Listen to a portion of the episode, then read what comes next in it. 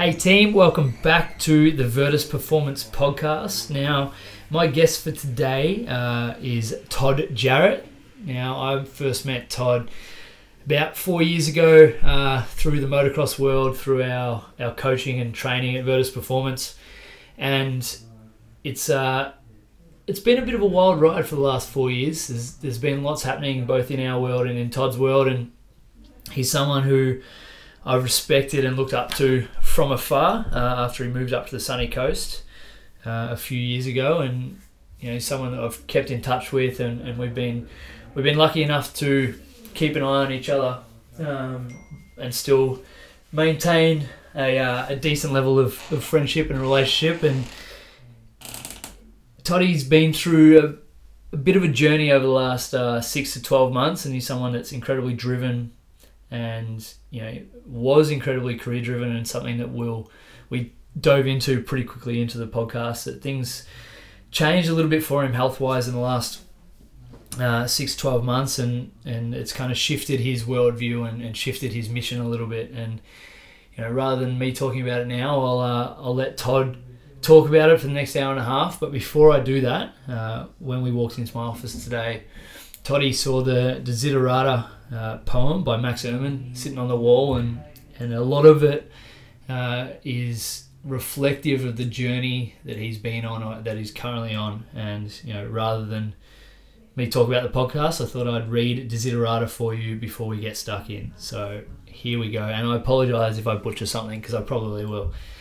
Go placidly amid the noise and the haste, and remember what peace there may be in silence, as far as possible, without surrender, be on good, terms with all persons. Speak your truth quietly and clearly, and listen to others, even to the dull and the ignorant. They too have their story. Avoid loud and aggressive persons, they are vexatious to the spirit. If you compare yourself with others, you may become vain or bitter, for always there will be a greater and lesser persons than yourself. Enjoy your achievements as well as your plans. Keep interested in your own career, however humble, it is a real possession in the changing fortunes of time. Exercise caution in your business affairs, for the world is full of trickery. But let this not blind you to what virtue there is. Many persons strive for high ideals, and everywhere life is full of heroism. Be yourself, especially do not feign affection. Neither be cynical about love, for in the face of all aridity and disenchantment, it is as perennial as the grass. Take kindly the counsel of the years, gracefully surrendering the things of youth. Nurture strength of spirit to shield you in sudden misfortune, but do not distress yourself with dark imaginings Many fears are born of fatigue and loneliness. Beyond a wholesome discipline, be gentle with yourself. You're a child of the universe, no less than the trees and the stars. You have a right to be here. And whether or not it is clear to you, no doubt the universe is unfolding as it should. Therefore, be at peace with God, whatever you conceive Him to be, and whatever your labours and aspirations in the noisy confusion of life, keep peace in your soul with all its sham, drudgery, and broken dreams, it is still a beautiful world. Be cheerful, strive to be happy. And here's Todd.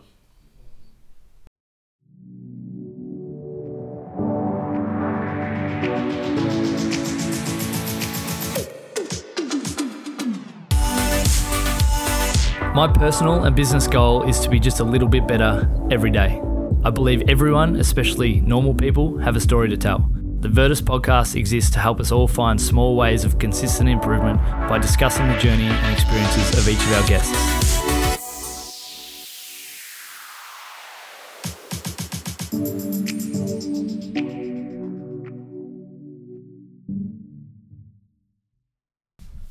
Todd Jarratt, welcome to the podcast. Thanks for having me on. It's been a long time coming. This one. Oh, it certainly has been. What's uh, what's news? Everything been on a bit of a journey the last few months. You certainly have, and we're definitely going to dive into that. But before we do, I have a question for you. Yes. What gets you out of bed in the morning? Hmm. That is a good question. I'm going to preface this question for everyone else by saying it's probably twisted and tweaked a little bit over the last six, 12 months. Eh? yeah, it certainly has. If you were to, actually, I'll give that two points. If you were to ask me 12 months ago, it would have been like career, like I've got to do this to Yeah. get to my goals in 20 years' time. So it would have been career. If you ask me right now, what gets me out of bed in the morning is to enjoy the present moment. Like it's a complete reversal. Take me through, and this is a this is a deep dive of a question, but take me through that transition from a career to to point B now. Mm, So the the context of it would be that, uh, say, 12 months ago, just before this time last year, I was teaching sports science and XFIS uh, at the university, running our mentorship programs, coaching athletes, um, doing online consulting, and it was I was living up in on the sunny coast, and everything was focused on my career, which is what it had been for the last few years, and um, and then it started to hit me my health. I had a big flare up with the autoimmune condition I've um, dealt with, which is ulcerative colitis, um, which many people sort of, as you start to speak with people, it's, it's quite common. Um, but the, the flare up kind of continued, and, and basically I lived with the, the symptoms of the condition for over a year straight without any um, sort of um, relief from it. But the that transition moving to where I am now really started in I would say like the last six months. I'd been nailing my nutrition and and um, nailing let's say like stress management and things like that um, earlier on last year, uh, or earlier on this year I should say.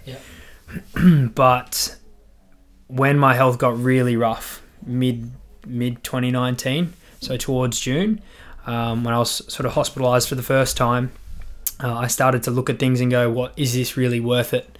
Because basically, I'd lived my whole life up until this point, and through a lot of deep reflection in the last couple of months, I now know why. Yeah. Um, but everything was focused towards the career and, and pursuit of the what I'm now calling the external journey, which is kind of like for anyone else their their outer purpose or their um, superficial achievements. Yeah. And um, I got to that point where I was like, is this really going to be sustainable? And the more people I spoke to, they said, "You look, you're running yourself into the ground. Like, look, you'll achieve your goals when you by the time you're 30, Mm. but you'll probably be dead at 35. Yeah. um, is that really something you want? I said, no, I want to impact the world much greater than that. So I want to be here for longer. So it got to a sort of that tipping point of um, I was trying to manage um, the business. By this stage, I'd stopped consulting with athletes. My focus was solely. I actually made that decision in September when the first flare up um, occurred. My first step was okay. I'm not So coaching athletes. a little bit first. Yeah. So I took that step away from training athletes in the gym. I was still consulting online and, and still teaching at uni and doing the programs, but my focus became the programs, the mentorship, our business, our my passion. And um, then when the, the big flare ups happened, um, when I was in hospital, that's when I spoke to a few more people and said, Look, what do you think? Yep. And then uh, one of my really, he's a, he's a close friend, an incredible person, Nick Bennett, up on the Sunshine Coast. This is a shout out bell, so just whack that. Oh, okay. Oh, done. Um, yeah. So, so I actually spoke um, with family and friends and things like that, and it was Nick that asked me that. He's always incredible at asking the, The right, questions, question, and um, and I said on that day, look, we'll, we'll take the leap of faith. I'm going to put my health first, and that was the day I said I'm going to step away from business altogether. Yeah. So since. Uh, geez, that might have been July, June, July. Yep. That's when I've I haven't technically worked since then. That's hectic. Um, what? October 22nd. Yeah, and it'll probably I'd say stay like that for at least another month or two. Yeah. Um, so I'm very fortunate that I set myself up where I could afford to do that. Um, but yeah, this to to where I am in terms of that question, enjoying the present moment. Um, when I stepped away from the business, which is something I needed to do for myself, it was just that, Yeah. as we spoke about earlier this morning, chronic stress. Um, it wasn't like things kept popping up, but it was always just focusing on the future. What's the next thing? And um, and that chronic stress built up.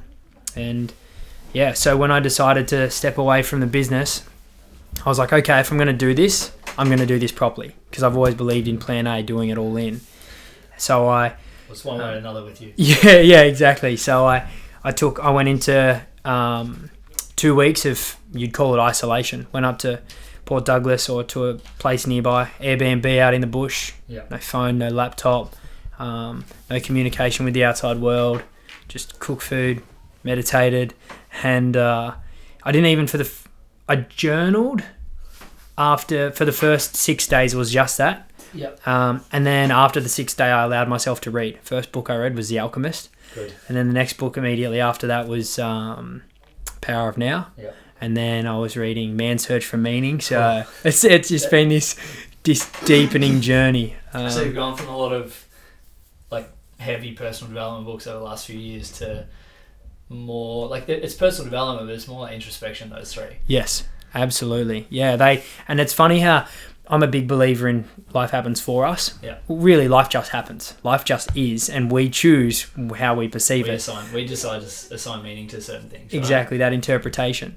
And um, yeah, I was up in Port Douglas and had that time, and I was like, I'd been stewing on The Alchemist for a while. Like a, an ex girlfriend of mine had had it years before, and I remember she was telling me about it, and I sort of thought, oh yeah, cool. Never went further with it. Yep. And I read that, and it was in in the book while I was up there. It spoke about obviously the personal legend and omens. Um, and that that's been a big thing that I've held on to. I'm living my personal legend on Yep. this journey that I'm on right now, um, because it's something that I want to be able to share with more people around the world. That's a big part of like the disease, the disease side of things. Have you only read it once?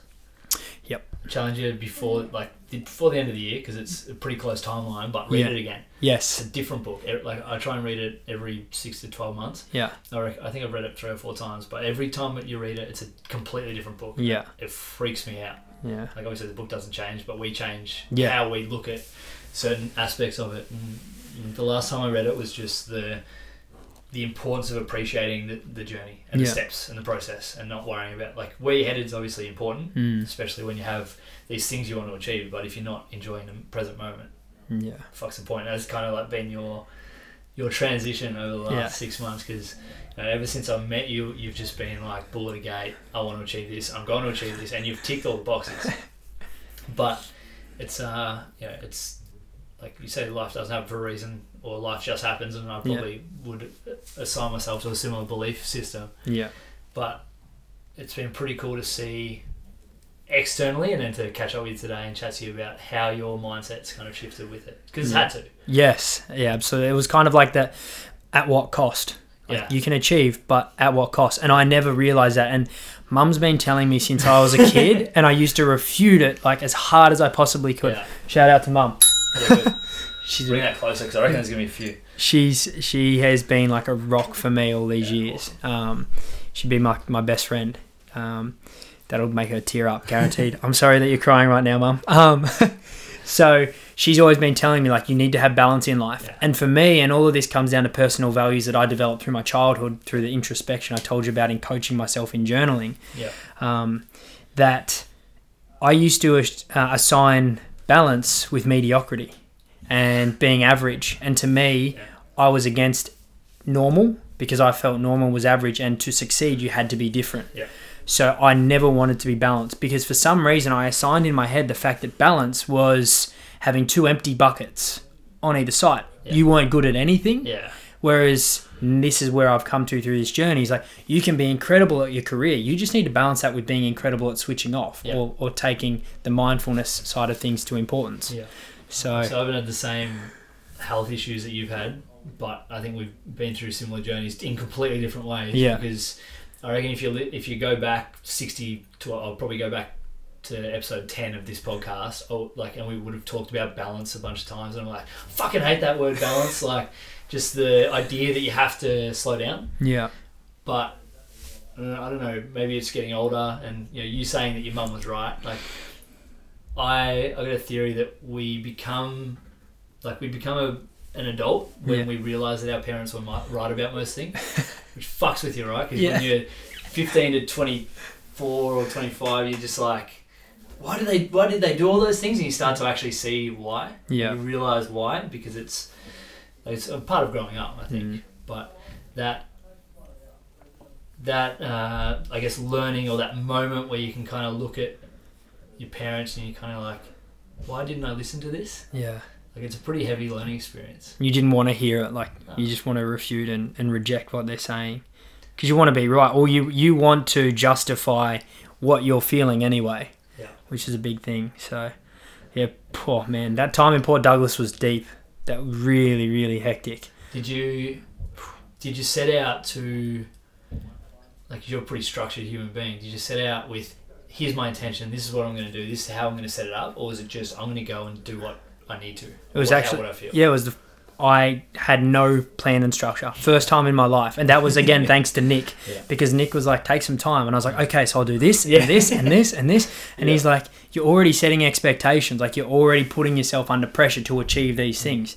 What happens if you don't? You'll feel like you have you've failed at that place. And I don't really believe in failure. I believe in learning, but that same principle applied. Definitely. So I just said, okay.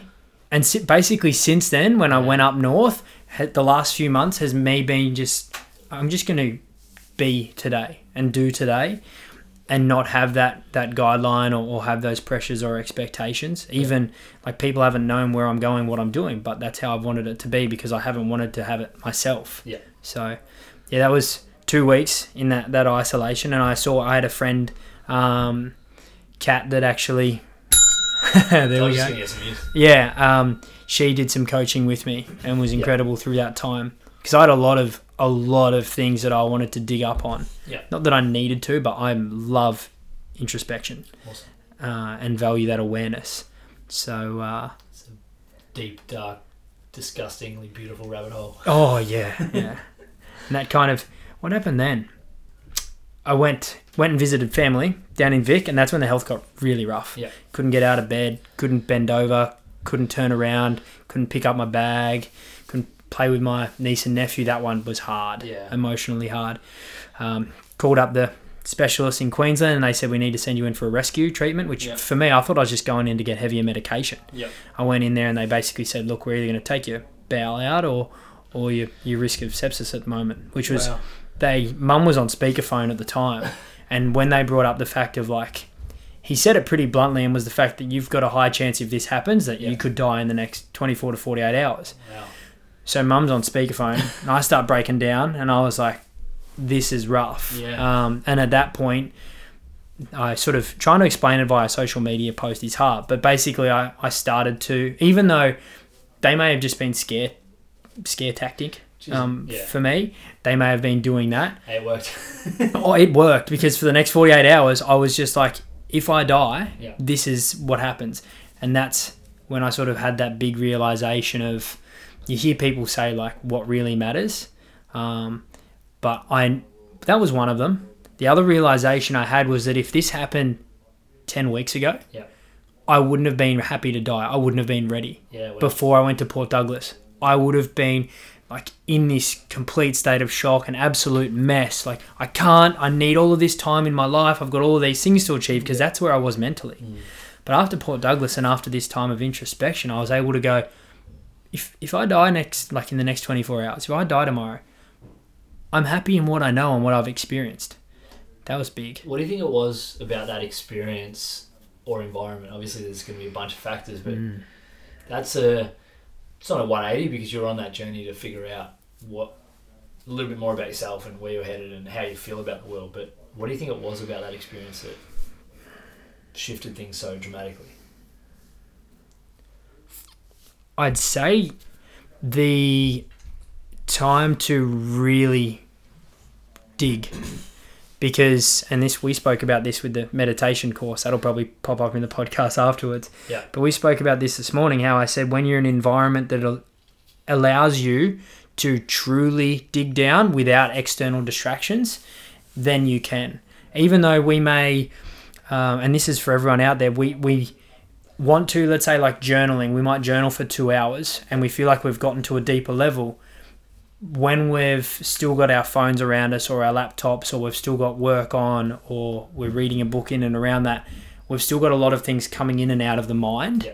um, so we've, we've gotten down to a bit deeper of a level but it was having that for the first six days of nothing Yeah. um, that was crazy because it was kind of around about day three and a half, day four, that I started to really click things off, almost like tick, tick, tick, finding these Yep. things out. Um, so I'd say definitely the ability to truly clear the mind of, of distractions. So not, I challenge anyone that's listening that's ever thought about doing it to actually switch your phone off for a week, like if you could. it's it's and that's the thing. So it's many, tough the way we live our yeah, lives. Right? exactly. Um, so what I've I've done that now for in total, I've done that for a month and a half. My phone's been off in the last couple of months. Yeah. Um, been away from it because I've It's I've put complete 180 to where you would have been. yeah, I lived on my phone. That's all it was. It was comparison to what everyone else is doing, what we're Yeah. doing, and yeah. So, in short, to that, I'd say the isolation and, and being able to actually dig down deep, putting yourself in an environment where you can thrive. Really. Yeah, just and that solitude teaches you to. Well, you just got to look after yourself. And did you find because uh, I would have been episode twenty something? Bo Miles, one of the guys I've had on, spoke to me about solitude, and that kind of caused me to go and take a two day trip. It was only a really short trip. It was just like just spend time with yourself, nothing else. And Yeah. I only did it. I went kayaking. I sat on an island one night, just hung out by myself, and Yeah. I found, and I would like to do that for a longer period of time. And I've been meaning to do it all year, but it just hasn't happened. So it's, this might be another kick up the butt to do it before things get really crazy. Yeah. But I found that short term, the first six, 12 hours, I got everything just got really simple. I needed Hmm. to eat, I needed to, I needed to drink some water, I needed to have shelter, and I needed to find somewhere to do my business. Yeah. And that was it. And Yeah. I've kind of like, there's that peacefulness that came with just having to do those basic things. Kind of sounds like Like- things 150 years ago. Yeah, it's just like bottom that bottom, you know, two parts of Maslow's hierarchy of needs. Hmm. Just that was ticked off, Yeah. and that was all that mattered.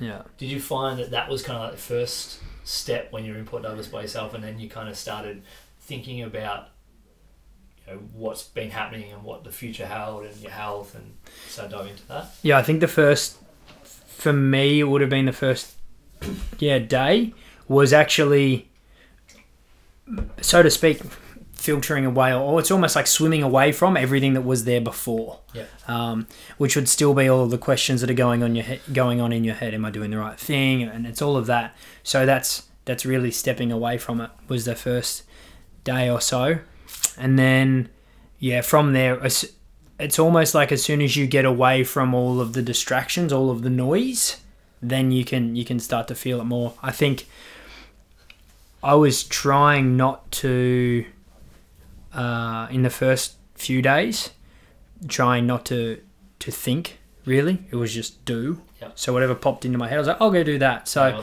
um, I had a really nice, very nice place. I'm fortunate to to have got out in the bush, but it actually like it had a plunge pool, and it was on the back of the forest. Over the front, it looked over farming area with with animals, um, and then it had like the bedroom was up the top, so I could meditate in the bedroom, hop in the plunge pool, sit out in the sun and journal. Yep. So I was just like, whenever it popped up, I just did. did. Um, so the I believe I saw it before in the gym. Um, the subtle art of not giving a fuck yeah. by Manson, Mark What do you think about that book? Uh, it took a lot of complicated principles and made them very simple to follow, which I liked. Yeah. The the one thing I've taken from it is the do something principle that's right at the end of the book, and because for me that's what's going to change my life. Yeah. Um, in the future, it's just follow the do something principle because I used to be the analytic. I was the Yeah. paralysis by analysis. So, um, We are not the same in that aspect. so Yeah, it's a, I, I've always it's an interesting book because I thought like it kind of I think it could have been like a third of the size. mm, Just get in, get Yeah. out, like some really simple, simple but powerful um, aspects to it. And then it kind of got took on a mind of its own because it's got a swear word in it, and yeah, so many people started reading it. That, Yeah. that irked me, yeah, and then I, and then I kind of started hating it.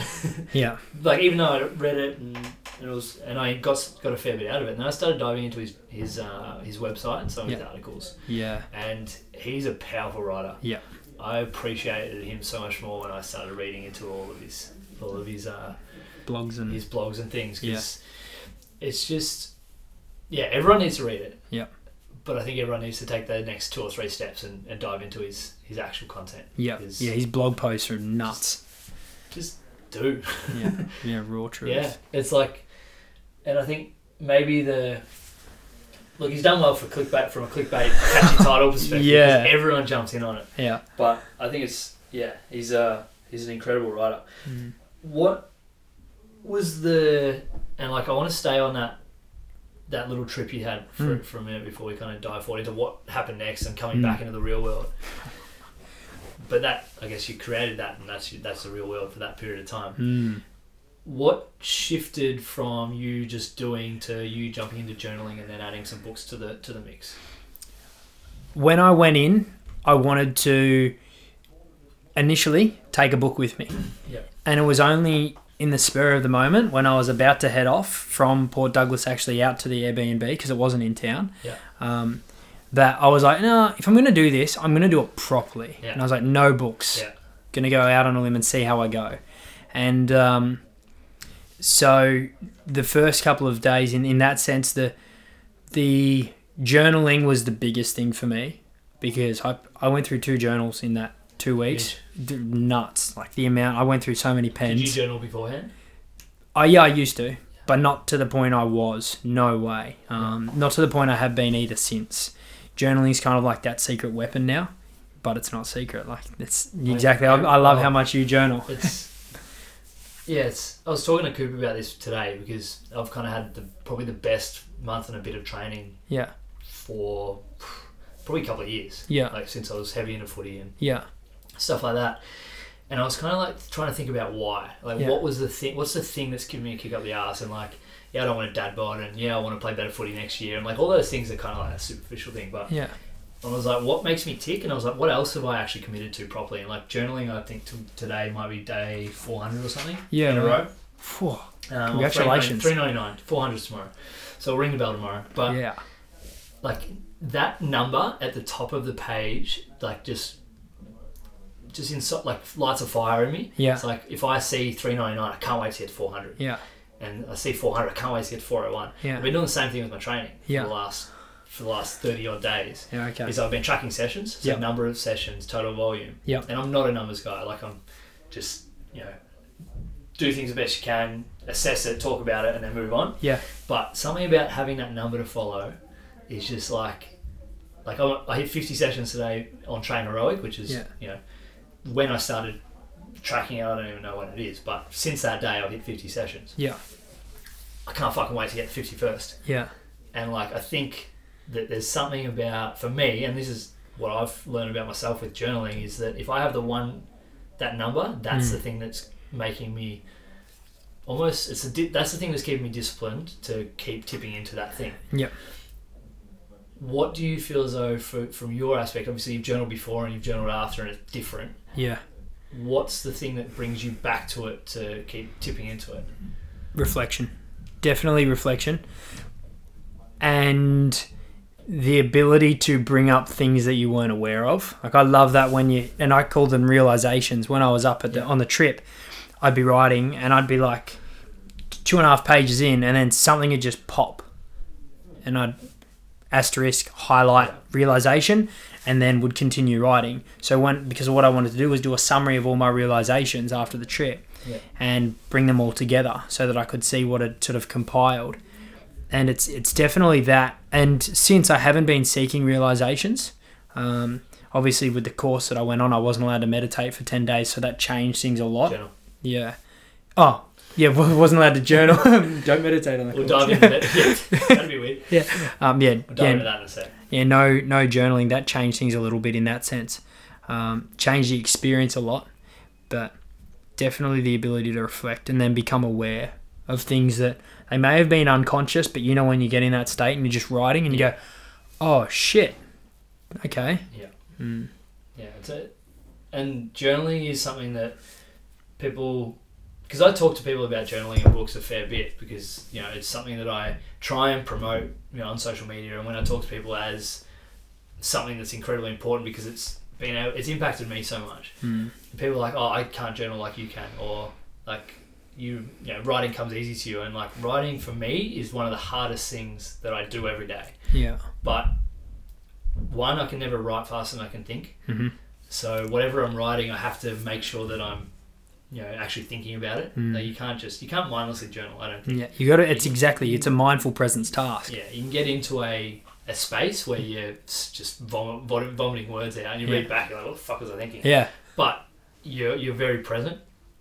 But I've got like I've this is my the start of my fifth book, my fifth journal. Like I've Yeah. got them all sitting here. Yes. The first one took ten months to finish. And this is like a couple I've filled out like ten pages of because I Yeah. wanted to cultivate this habit, but it took me probably took me eighteen months to actually get to a daily journaling practice. Yeah. And the second one took three months, and the third one took four months, and then it's been four months, Yeah. four months since then, because there's about 120 pages, and I do a page a day. Yeah. Um, and I think that for you guys, if you're listening and you're like, I can't journal or I don't have the, the patience to do it, just buy yourself a nice book, buy yourself a nice pen, and just start writing shit down. Like everyone's going to have their process. And it Mm. took me, like I said, 18 months to one, get the daily process out, but two, get my process sorted to what I do now. Like I write one page of just stream of consciousness Yeah. and on the other side, I write a quote or a, a, Mm. what a learning, or it might be something you said from this podcast, like just something that's that I've learnt on that day. hmm What's your process, and how does it look, and has it changed? It's certainly changed. Really, and again, it kind of aligns with the journey at the moment. There hasn't been a structure to it, and I haven't That's wanted cool. there to be. Yeah. Like there, there's days. That, so the first line of this current journal says, "Wow, a fresh journal," and then it's it's that because I was uh, aligning with the do something principle rather than structuring it, Yeah. and then um, uh, what was the? It's in this somewhere when I've just finished the the meditation course. Yeah. It's like wow, here I like here I am. Um, so really, it's just start and don't think. So whatever is in my mind, like wow, a new journal. Yeah. That's what I write, and then it just begins, and then you Pull on a thread. yeah, and then it's exactly, and then it unravels. And that's what I would say if you are thinking about journaling and you're like, where do I start? What do I do? Don't think about it. Just whatever is in your mind, just put it on the paper Yeah, and then it will do its own thing. Like what you are valuing and what you're putting weight towards in your mind will come out on the paper. definitely. Um, because that's what's, as we were talking about this morning, what's on your mind will show itself. Like it'll just take over. So, Talk us talk us through getting back to the real world after that trip in uh, Port Douglas, and what was it like? uh, just trying to think back.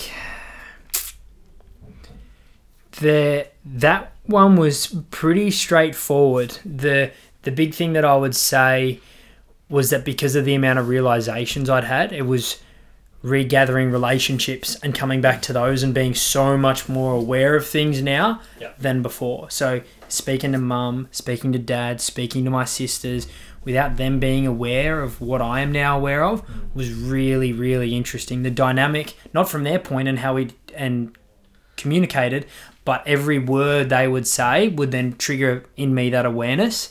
Uh, and the same with obviously other relationships. That awareness was just heightened. Yeah, Um, so the the port one was was pretty straightforward. Um, how long after that did you one decide, and we'll talk about why you decided to do it? Did you dive into that ten day silent meditation retreat? um, I finished port on I think like the 18th of August. Did that for say two weeks, so that would have been roughly the start of September. Yeah.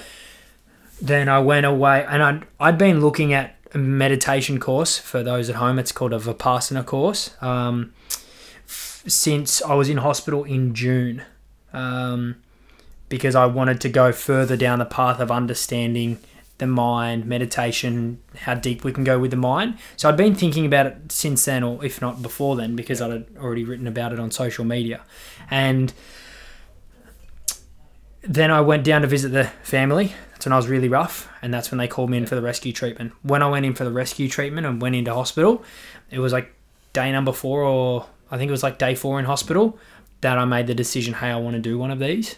Um, I'd already applied for one on the sunny coast because there is a, a Vipassana course that they run about 45 minutes from where we live, Yeah. but they couldn't cater for my food needs Yeah, okay. which is a big thing with my health at the moment. So I said, look, thanks anyway, but I, I can't. Um, and then again, like I'm a big, big believer, and this also came from The Alchemist, is that um, when you want something, the whole universe will conspire in helping you to achieve it. So I had a, a friend of mine, Brody Lee, um, or Brody Etherington, and he messaged me back in June saying, hey, mate, I see you, you're unwell at the moment. This was the first hospital visit. My parents actually built um, and helped build and, and run the International Meditation Center in Newcastle. Um, if you're ever interested, let me know. And I basically back then, I think there was a lot of messages coming in, Yeah. and I just said, "Thank you very much." Like I'll look into it because it didn't say mm, like Vipassana. Yeah. And then when I realized I couldn't go to these other courses, Yeah. I was like, "Oh, Brody sent me a Something about it. yeah a while ago," and all of the other course dates were closed until like mid next year anyway. Like couldn't get into them, and you had to look all around the world and um, to to try to get into one. And it just so happened that when I was in hospital, I found the um, place Brody had messaged me about, and there was one like two weeks later, and um, I applied and called, and and I was supposed to do a few things in between then and when I was in hospital, but my health wouldn't allow it. Yep. But it it happened that the dates worked out that I was going to be out of hospital. The medica- medication would have kicked in and be doing its thing, and it was still very touch and go. Like two days before, we still didn't know if I was going or not. Um, but it all aligned that um, that I got down to Newcastle and was able to start that, and that was for someone that is a reader writer that is analytical that learns by writing things down and summarizing Yeah. the meditation course was so so experiential because you can't do any of that It was a question I asked you this morning when we were hanging out, but I want you to re- revisit it again. Talk us through the structure of a day. Okay, so the the meditation course uh, is ten days straight. Um, the the background to it is that there's um, no speaking, so it's silence, complete silence. They call it noble silence um, from the first day, and there's to be no eye contact with students. Um, vegetarian diet. Um, and you, you follow basically the um, what they call the, the precepts, which is um, no sexual misconduct, no lying or stealing. Um, uh, trying to remember them all now. Obviously, the noble silence and things like that that align with them. Um, no killing, along those lines of morality, as they call it. Yep. And you meditate for eight to ten hours a day the gong goes off, and this is the daily outline. The gong goes off at 4 a.m. to wake you up. By 4:30, you're in your first meditation. So you're doing um, from 4:30 to 5:30 is your first sitting, and that's just individual. So you're in the hall um, with everyone else, but it's just dead silent. You're in your position meditating. Um, that's 4:30 to 5:30. From 5:30 to 6:30, we have morning discourse, which again we um, continue meditating, but the teacher of the course will actually sit and read discourses, read um, teachings from the Buddhist background.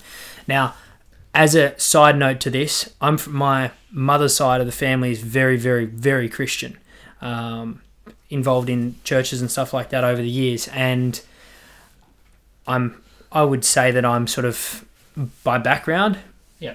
um, Christian, but very science kind of person. So there's a lot of things that I wouldn't necessarily align with. Yeah. So I went into this very nervous about the whole Buddhism side of Yeah, things. okay. Now that I've gotten into it, I understand Buddhism f- for Western countries and cultures isn't as such a religion. It's more a philosophy.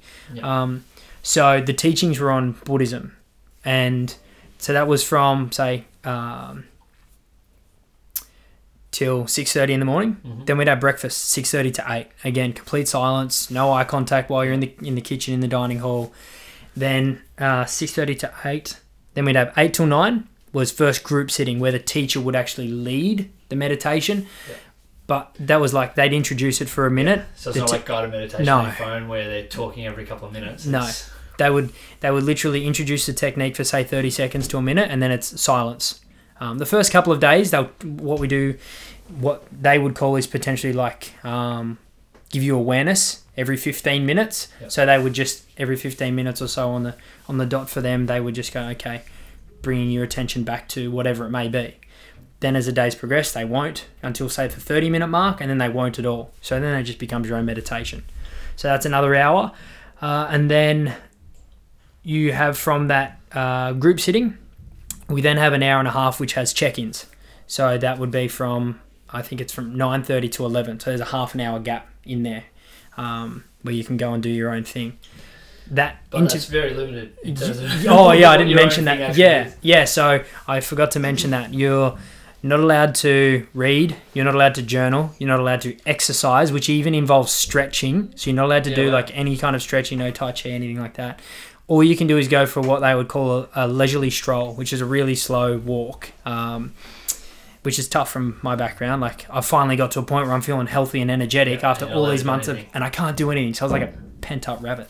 Um, up so um, then during that the interview time you basically you continue meditating for the, for the hour and a half but every 15 minutes the teacher will call up a couple of students and he'll just ask a couple of questions basically to see if you're on track if you're struggling and where he needs to guide you.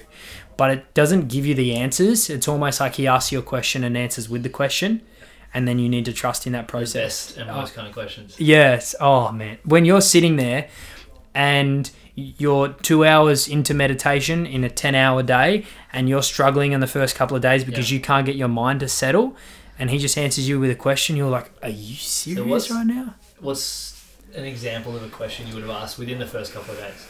Oh, far out. Tough question, but I would have made a statement first. I can't get my mind to Yeah. focus um, because in the anapana meditation, which is very, very strict and very tough, um, which I recommend people only ever try to learn by going on a course. yeah, okay. I don't ever try to uh, or, or recommend anyone do it through trying to just be explained because it doesn't do it justice. Yeah. So the first thing I would have stated like I can't get my my um, self to focus, and then it would have been something like something simple in the first couple of days, like I'm noticing my breath on both nostrils. what do I do? Because it's supposed to be one pointedness, one Yeah. spot, and he's like, just one spot, and that's it. That's all he would say, or like, or he would say, is it called two pointedness? And then that would that would be like that's the kind of response you would get. Um, so that they would be the first couple of days. As you get deeper into it, and you can control your mind and control your awareness and attention. Yeah. It becomes like for me, it was like I was feeling it across both of my nostrils, like down on my lip, everywhere. All of these weird sensations. The first couple of days, I was visualizing my nose, like up where my, if people know where the third Yeah, eye is in the, the forehead. Like I had my eyes closed and I felt like my nose was above my eyes. It was really weird. But because I was trying to manifest it through vision, not feeling it, um, so yeah, and then yeah, as you get deeper, like it goes from you feel your whole nose to you can actually get it down to like a pinpoint um, where the breath is. So yeah, that's and then basically the second half of the day is the first half in reverse. Yeah, okay. So you have lunch eleven till one. Yeah. The older students don't eat after twelve, um, and then it's the same thing. You have um, another individual sitting. You have another group sitting. You have another interview session. Uh, you have another discourse, and you have another group sitting. So in total, it's it's depending on how much you want to do because you can leave a little bit early or miss a session if you're really Okay. tired. Um, they're more flexible with the International Meditation Center because they understand it's about quality, not jamming you and kind of Yeah. smashing you. Okay. Um, so yeah. What was? Did you sleep well? Oh yes, so well. Yeah. But in saying that, I'd gone from sleeping twelve hours a night when I was sick, Yeah. um, and still feeling like I needed more sleep, to only getting seven to seven and a half Okay. during the course Because, because, the structure of the day. yeah, you're up at four, go to bed at nine. Um, so you meditate through until eight thirty p.m. Yeah. Um, and then you got half an hour to do your thing before bed, and then it's you're out. How many hours sleep was career driven? Career driven Todd getting? I don't even want to answer it. Um, most nights, like maybe four. Yeah. So, but I would, as I mentioned to you, pre like this morning, I would, I was like the night owl. Yeah. So in terms of me understanding now the hormones of the body, circadian rhythms at a deep level with the autoimmune disease side of things, um, I was the what they call like the light up. So at 10 p.m. You're I'd up. switch on. Yeah. So for, I'd work from like 10 p.m. to 2 a.m. at my best. Yep. Two to three would get a little bit hazy, and then I'd be crashing. Yeah. But I'd then get up at six or seven. Um, and that obviously leads into why I got so sick. You've got to have all of the factors aligning, and sleep was way off for me. Definitely. So, but in terms of the course, you some people would be like, "You're sitting and meditating all day. Like, how can you be tired?" But when the way I explain it, and for people at home, this will click to everyone. Imagine you're driving along the freeway at 110, Yeah. and you've got the dotted white lines, Yeah. and I say to you, see the white line in front of the car. I want you to focus on that white dot, that white dot, that white dot for the next ten minutes, Yeah. And then do that for an hour, and then do that for ten hours a day for ten days. Like your mind is just cooked. Yeah. So I literally get into bed and pass out. Yeah. So I asked you the question before, but did you? Oh, because I feel as though, and knowing what your answer is going to be, I feel as though that, and this is probably more around the way we live our lives. When I do meditate or when I do chill out, like one of the first things my body wants to do is sleep because Mhm. it's probably that's what it needs. mhm. Did you feel as though, and did you notice other uh, students in the course would just like conk out in the middle of a meditation session, or would they, you know, have one of their breaks and go and try and sneak naps just to get that extra sleep up? Yeah, so I, I personally, in the first three days, uh, after the breakfast or during breakfast, Yeah. I would sleep. During lunch, I would sleep. So I'd be trying to get in those half an hour to an hour naps. Um, but I was making, like, I was making a lot of my own food because of my health concerns. Yeah. The other people could be in and out within 15 minutes, Yeah, so they could go and get longer sleep. Um, but yes, they would be trying to, to have naps in between. And there were a couple of people that as I mentioned, sloth and torpor is what they call their laziness and lethargy, Yeah. um, which is what they call like a hindrance to, to the meditation. They would have that where they feel like they would nod off. And I personally had that when I'd sit in a position where I'd drop my chin down and kind of round over, so like round over my chest, go kyphotic. Um, I would want to nod off. So I made sure that I was always sitting totally erect in like that really tall posture. Um, to, to make sure I was alert and awake.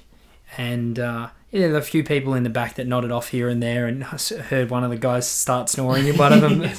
that took my awareness pretty quickly. Over ten days, it's probably gonna happen once or twice. Oh man, it's it's um, it's crazy where the mind will take you Yeah. when you've el- eliminated all distractions. When you can't journal, you can't read, you can't write, you can't exercise, you can't speak to people, you can't even make eye contact, you can't be checking social media to compare to anything. That's Yeah. the biggest thing I've struggled Yeah, with wow. since coming back to reality.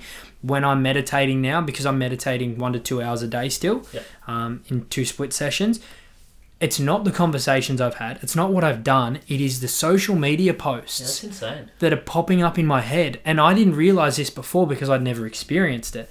But I'm trying to calm my mind, and it's like a post will pop up, and that image, and then all of the things from it. Yeah. I'll start to compare, oh, what are they doing, and how are they doing this, and Have you always been like that?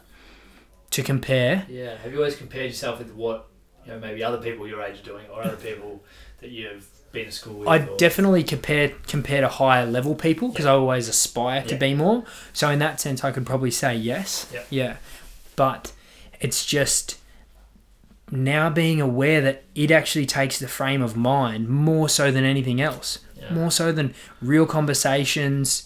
Um, real communication, real experiences. That the thing that's popping up in my head is images from my phone. Like Yeah. Wow. I don't know if that's the same for other people, but I dare say, like, if it's one, it might be Oh, plenty of others. And you wonder how much that affects people's mind. We know how staggeringly quickly, like, the mental health issues are popping up, and so many people talking about social media and isolation. And it, when that hit me the other day, it was, I think it was only two or three days ago, Yeah. that I realized what was happening. wow. And I just thought to myself, I wonder if this has anything to do with that unconscious seeding of, of the issues that are Yeah. arising. trying trying to think if I can remember any posts that I looked at this morning. Yeah.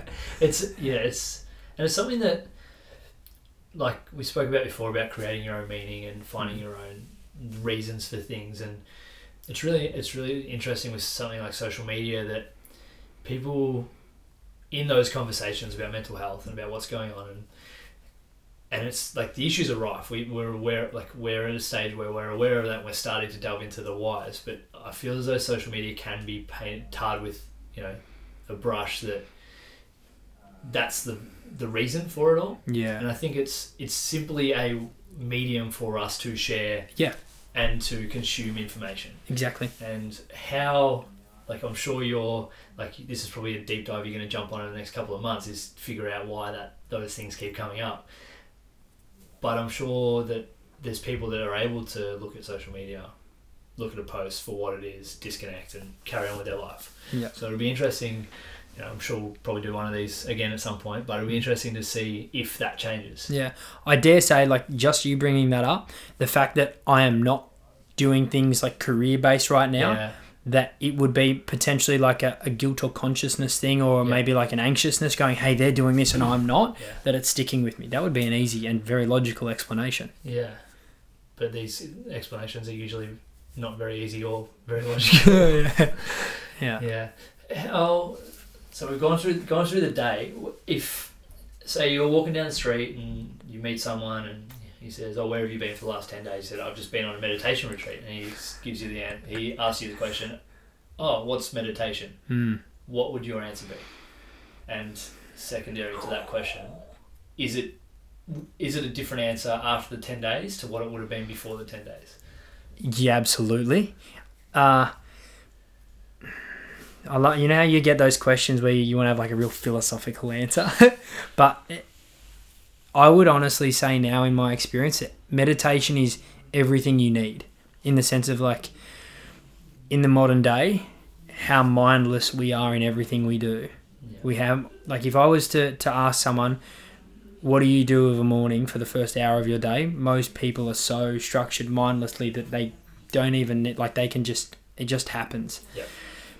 So being able to step away from that's huge. Um, in the in the other sense of giving them a real answer of of something that they could potentially click onto. What I would have said before was that I thought meditation was I used it and, and thought it was a means to become calm or to de stress. I also used it as a way to build uh, emotion in terms of going through previous experiences and, and things like that. Whereas the, the meditation that we did in the Vipassana is the most strictest, purest form of the Buddhist meditation that the Buddhist monks, I should say, the in this tradition, the Burmese Buddhist monks follow. Yeah. That's the Anapana and the Vipassana. And it's the first five days is solely focused on calming your mind. Now, anyone that's listening, if you've done meditation for a 15 minute session or a half an hour session, you may feel like that's long. Now, imagine doing that for an hour and then do that 10 times, so 10 hours per day.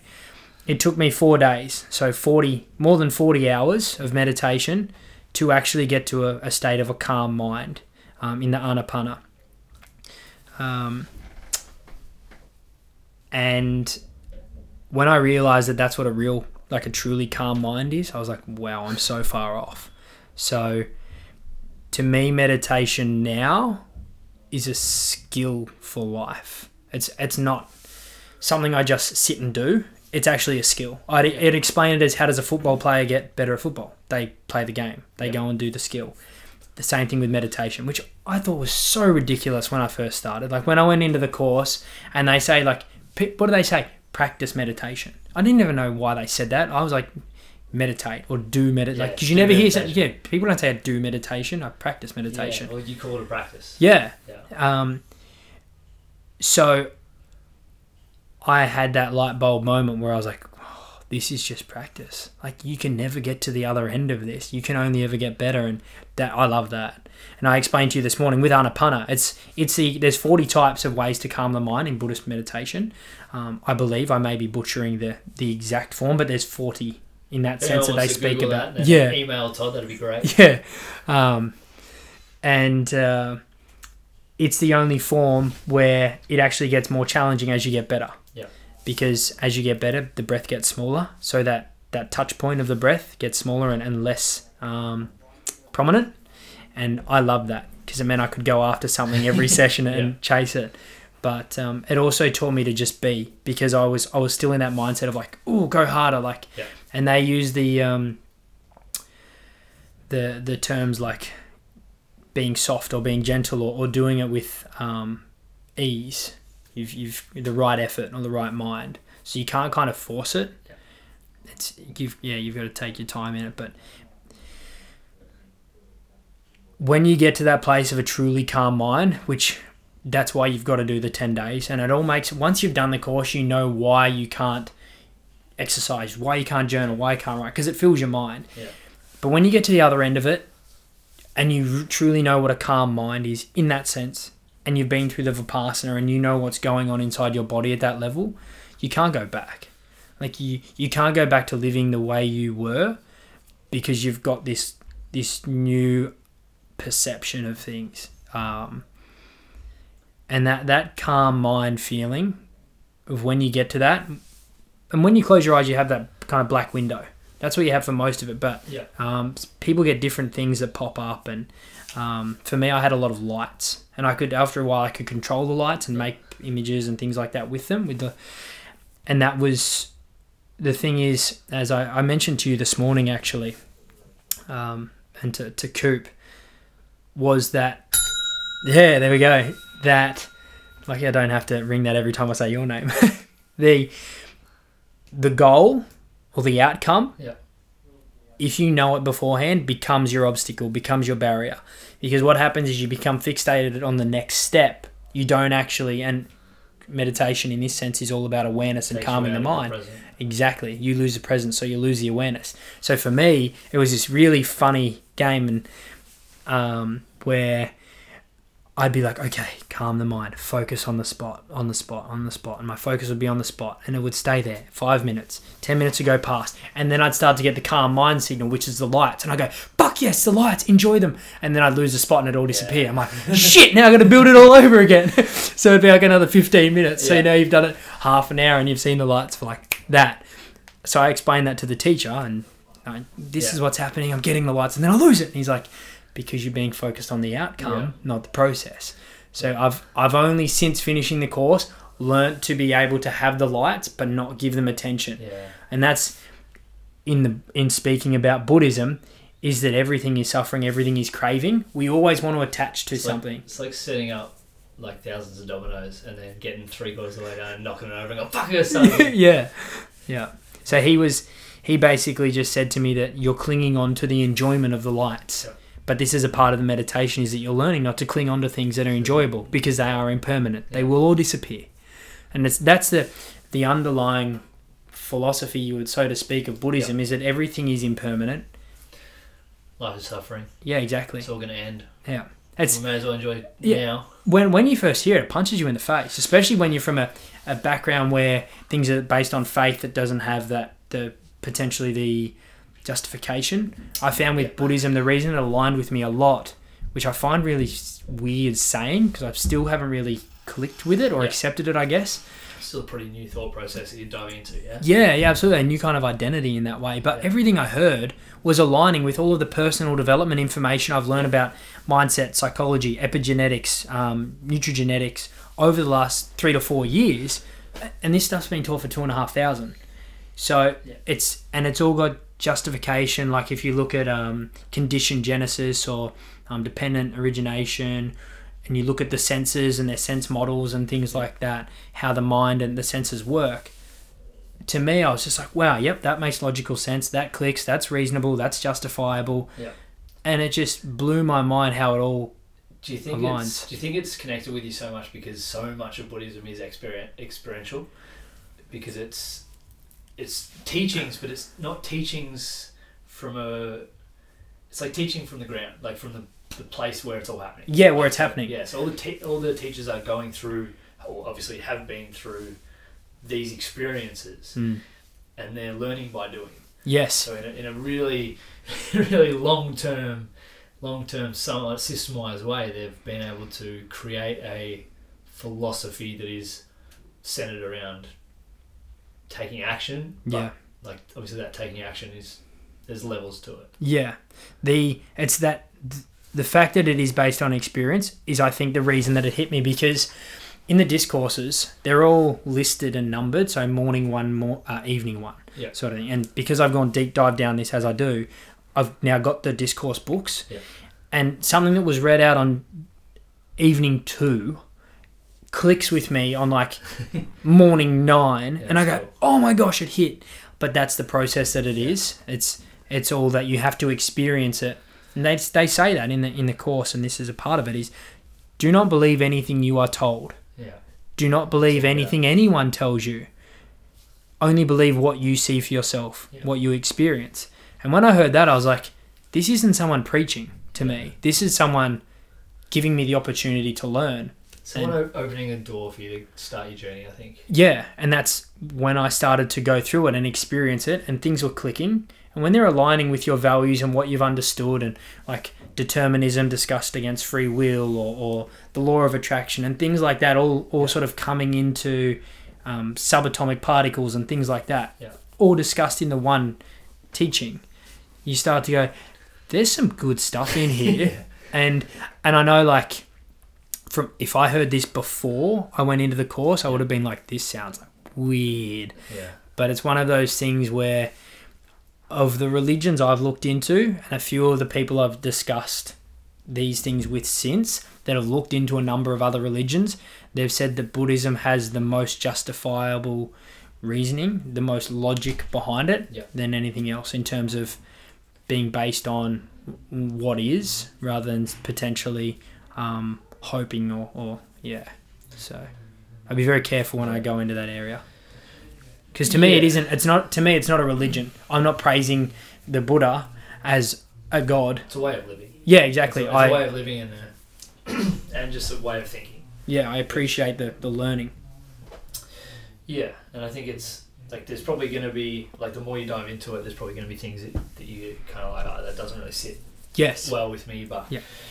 like oh, you know, obviously I've not done something as intense short term like a short term ten day thing, but you know, kind of dove into the just through books, just you know, ones like Siddhartha and autobiography of, a- of a yogi, and those those books that you know whether they're a parable or whether it's you know going through that this is what Buddhism is. Mm.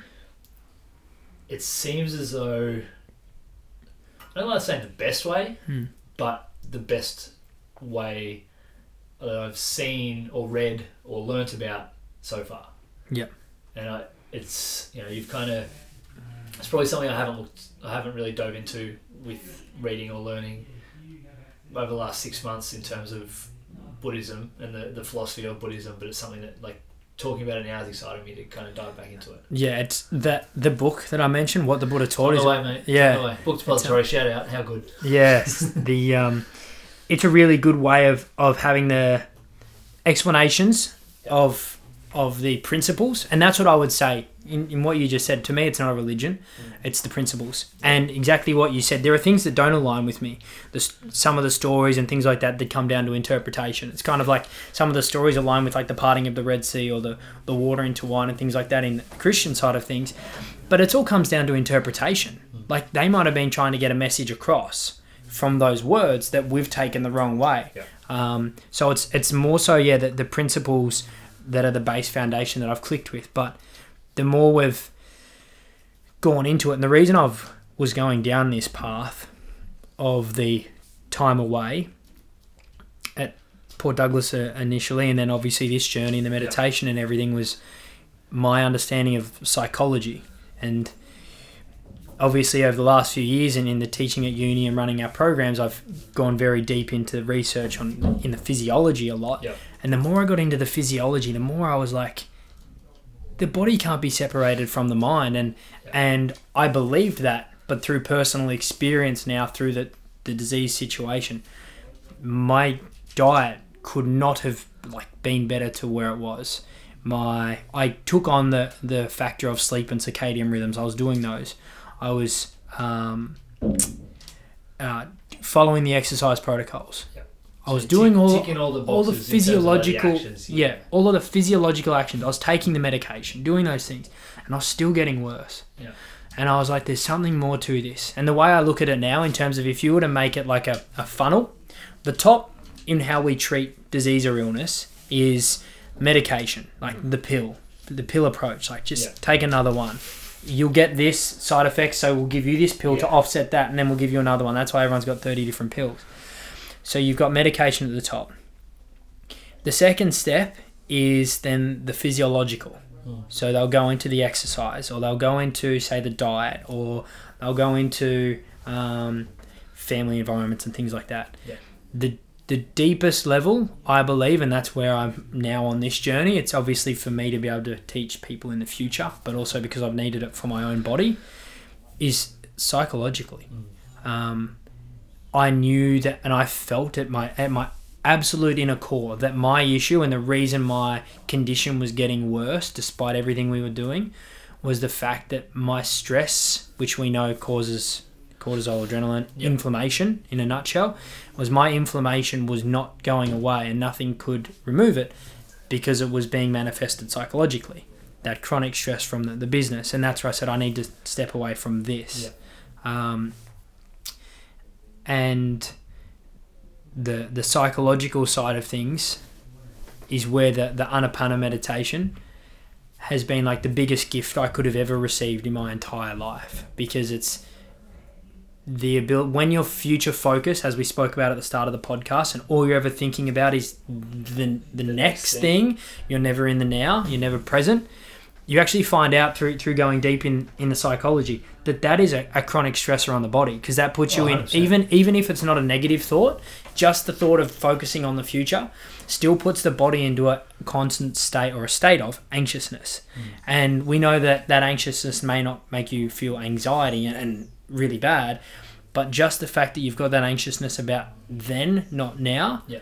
that chronic stress um, over time that inflammation is the, the precursor to a lot of diseases and realizing those things and then obviously deeper going down the rabbit hole knowing that as i mentioned um, i've mentioned this to a few people there's from what we understand there's only seven diseases in the world that are actually predetermined if you have that genetic sequence or you have that um, predisposition you will get the disease only seven out of the hundreds to thousands that we have the rest all come down to multifactorial Yeah. elements There's other Um, things you've got to tick off. yeah.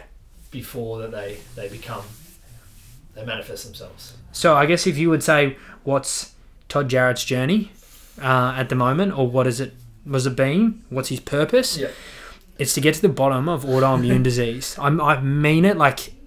And it's for me now. It's working out. Okay, how do I do this um, in the future for the long term? Because there are some people that have, have done really well with it, but I feel that there's some people that almost like leverage off it the amount of people that are affected to run it as a business. Yeah. Whereas for me, I want to go if you speak to almost any doctor in, in Western medicine, in hospitals or whatnot, the specialists in their area, we don't know what the cause of autoimmune disease is. We, We, look at the physical.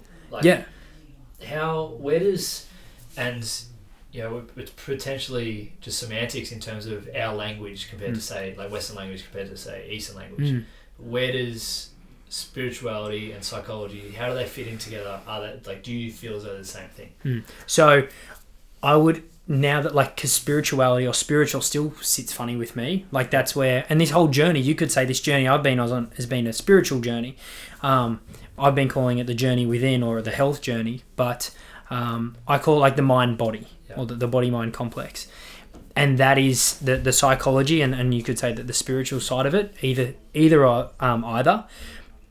But it's in a nutshell, it's the mind or it's the consciousness. And I believe it is the major, the underlying factor um, of most of these lifestyle based, which are autoimmune conditions. Yeah. Most doctors, most specialists will say that we could even go beyond life, uh, autoimmune diseases and just say lifestyle based diseases. We know diabetes, obesity, all of those things, they come down like we speak about nutrition and exercise. Um, but the ones that are based around inflammation and stress and the body attacking itself, the number one factor for stress is not physical stress; it's it is the psychological, um, because that's the, the the constant. And when you sort of deep dive down into the neurotransmitters and hormones and how all of that interrelates and is affected, it it, it gets crazy. But you just start to see all of these things align. You can't look past it. Yeah. So for me, it's it's working out the root cause of this because from what I can understand, the number of autoimmune diseases has skyrocketed in the last 30 years. Um, and I believe, and again, this could be a, a dodgy statistic that I've been fed, but it's the fastest growing class of disease in the world. Makes n- no surprise to me um, in understanding our lifestyle and everything going on. Yeah, and we talk about where your mindset was at with the comparison, and you know that's a the quote a quote that's been on the wall of Virtus for the last couple of years is comparison is a thief of joy. Yep. We uh, there's an Alan Watts quote that I can't remember off the top of my head, but it's basically around the that anxiety just comes from th- looking too far ahead and Mhm. trying and trying to create that future that isn't the here yet. Yep.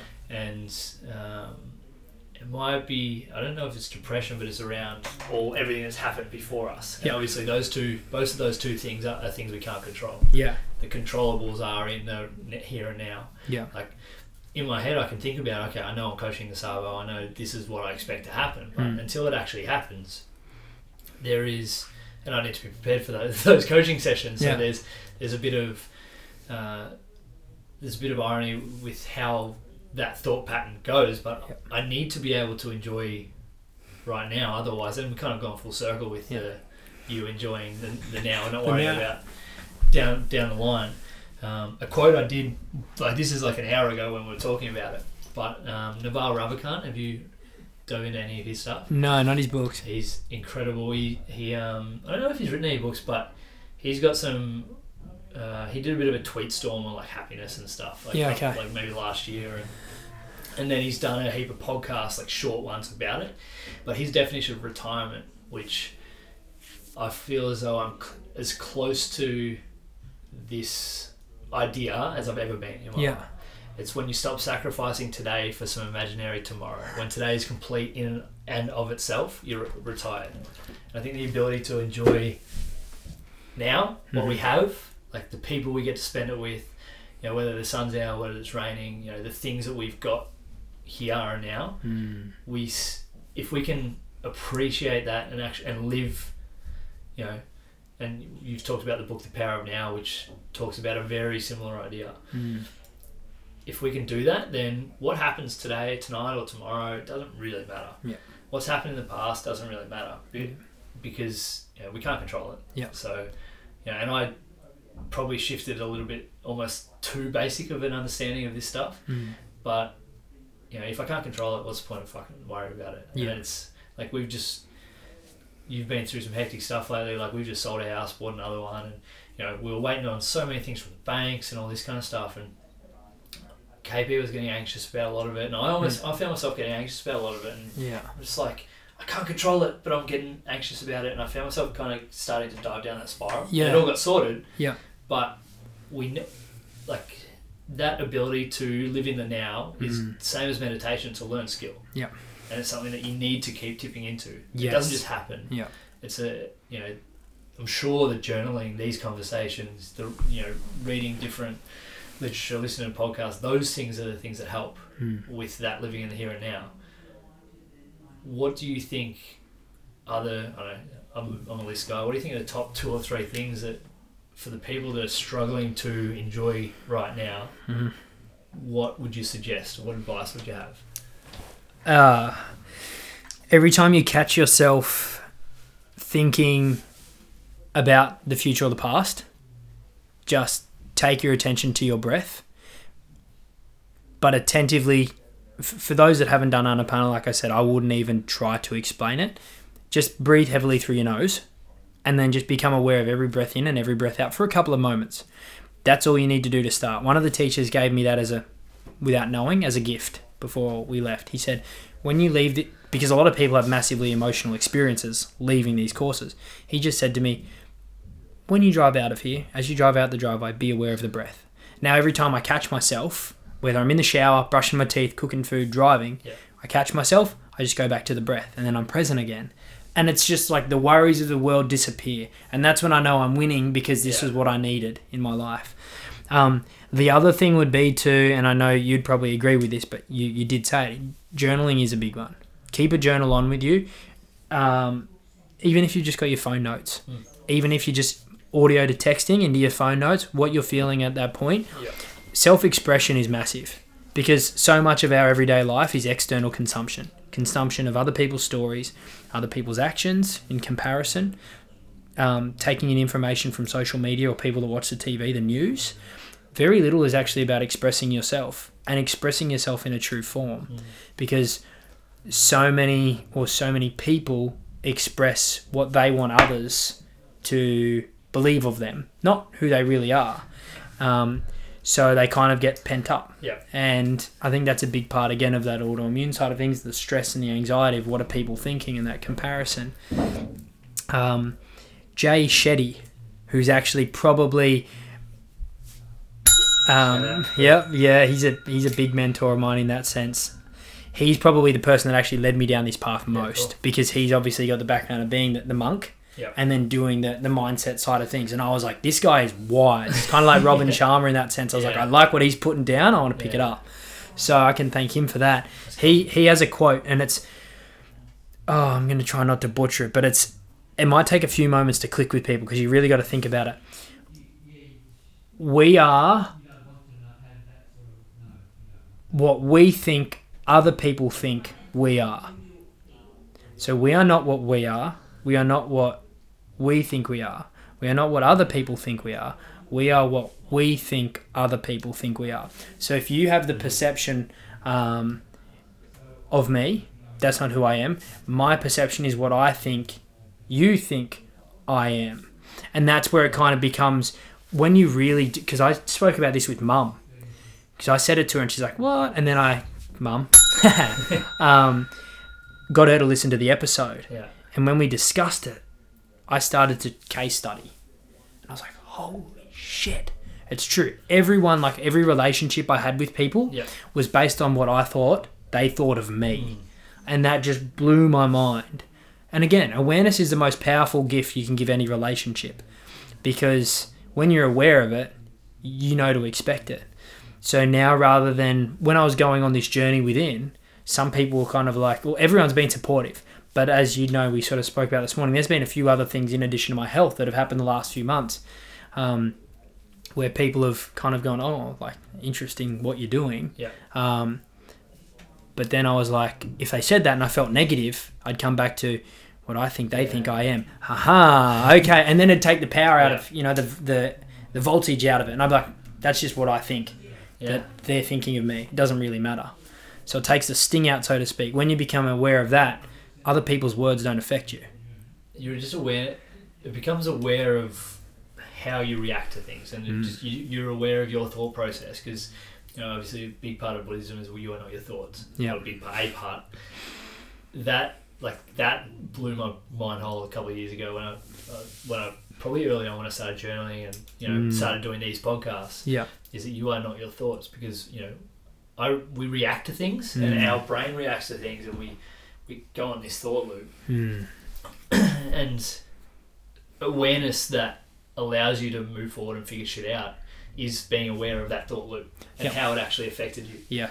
and you know I was it was late at night late last night um, I was getting ready for bed and, and we, something came up work wise Hmm. um, stuff stuff that was going on that's going on um, like nothing overly negative or anything but Hmm.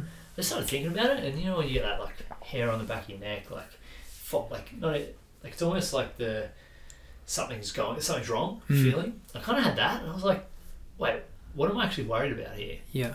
and it was more so because I journaled about it shortly after. It was it was more so about like the the uh, lack of awareness or the instability that was potentially going to come from that. Yes. Not that that was happening, Yep. but the the instability that could come Yep. as as a result of that. And I'm like, oh well, right now there's nothing I can do. So and I had a great sleep last night Yeah. but it took a 15 20 minute window for me to work through it Yep. some some words in the journal and um, before I actually went to sleep and had a good sleep but Yeah. you know, if I had not assessed how I felt what was going on Hmm. I feel as though I would have had a completely different sleep Yeah, yeah, and that's the that that unconscious mind. That when you when you delve into the the meditation side of things deeper, it's again this is where it blew my mind. The whole Buddhism philosophy with mindset is that they were so aware of the unconscious and the conscious mind. Uh, in that the how we say something's on my mind or uh, uh, basically analogies along that line. And as soon as we're referring to the mind, when you leave a thought pondering, so to speak, it stays in that, that unconscious. It's Yeah. almost like it gets locked in a little box, and that box is always going to be there, or it's going to be there for a period of time afterwards. And that's why I believe like journaling and things like that, when you clear it out, you kind of allow it to fall out of the box. An analogy, an, an analogy that's worked really well for me in the past with that exact same thing Mm. is every thought we have, every conversation we have with someone, every uh, every interaction we have with either ourselves or you know something that's going on in the world, it opens up a loop.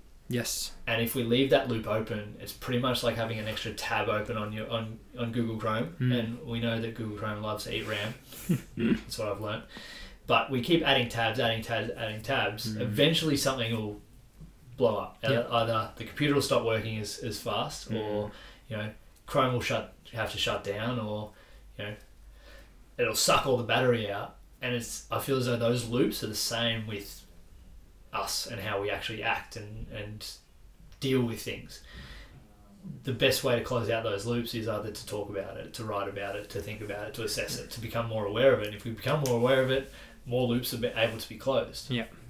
And that, like that's something that that was just that was a uh, about maybe 18 months ago. Uh, one of the mentors I look up to very highly, Matt Church, introduced to me, and he's just like every time you have a conversation with a staff member that, that doesn't get uh, doesn't get sorted or there's not a, a full stop at the end, Mhm. open loop, Yeah. and, it, and it eat they'll eat, they'll eat you Yeah. up until your your brain doesn't work anymore. Mm.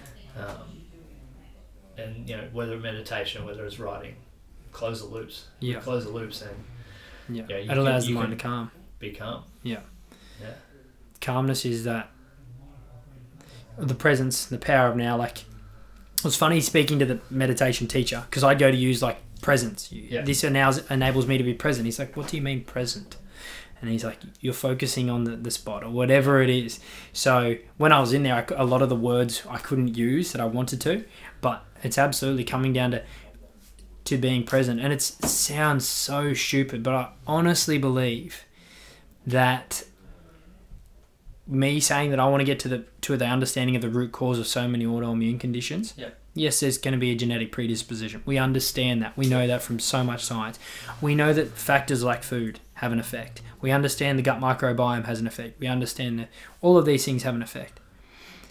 I honestly believe when we get to the deepest level of it, the bottom of it, it's going to come down to how present people are and how not present most people are, how preoccupied um, people are with things that don't really word. matter. Yeah. Yeah. So, and and I can say that from a theoretical standpoint. Like we can't go into all the theory on a podcast. It'll take me hours and hours and hours of, of what we've sort of come to. Yeah. But also from an experiential standpoint and the people I've spoken to, it's funny. Doctors, and this is really really important. The doctors and the specialists will say diet doesn't have an effect on. Let's just say for, for autoimmune sake, for ulcerative colitis sake, Yeah. diet doesn't affect. Um, stress doesn't have an effect. The only thing that can fix this, or sleep doesn't have an effect. The only thing that we can really truly fix this is, is medication. Yeah. And I said, well, but it it gets worse when I'm stressed. Like I flare up, Yeah. and they go, yeah, yeah, it can flare it up, but. It Okay, doesn't affect it, you're yeah. telling me it can flare it up, but it can't affect it. So it can make it worse, but it can't trigger it.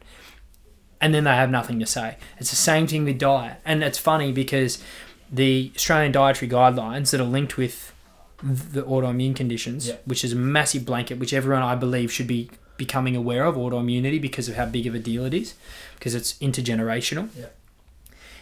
Is that it says diet has no effect, um, or the, these specific foods have no effect on the condition.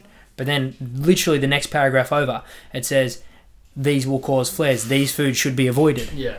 and it's just mind-boggling and that's a part of what we want to what we want to get past is that limited or, or band-aid kind of area where it's like i said the first thing is they want to just medicate and the issue is that so many of these practitioners and professionals are specialists in their area but if you go and speak to someone that's a specialist in one area about another they have no idea about how this a affects b.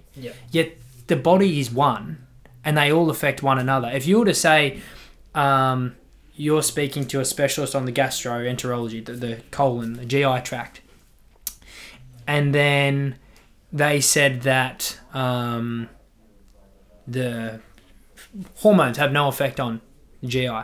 Okay, well, let's cut out adrenaline and cortisol and testosterone and see what happens. Yeah. Things like that, like it has an effect on It's the gonna- body. It's It's, going to change how things like it's just domino effect. We don't we understand such a small percentage of how the body works. Yeah.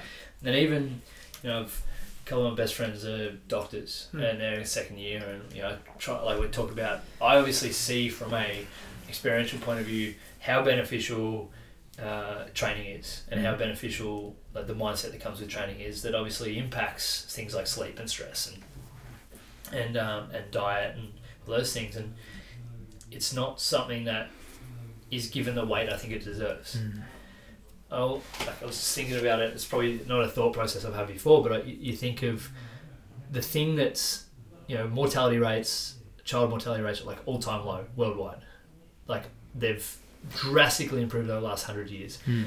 Obviously, earlier on in the Western world, and then towards like in the underdeveloped countries, there starting to. amazing things are happening Yeah. at the moment.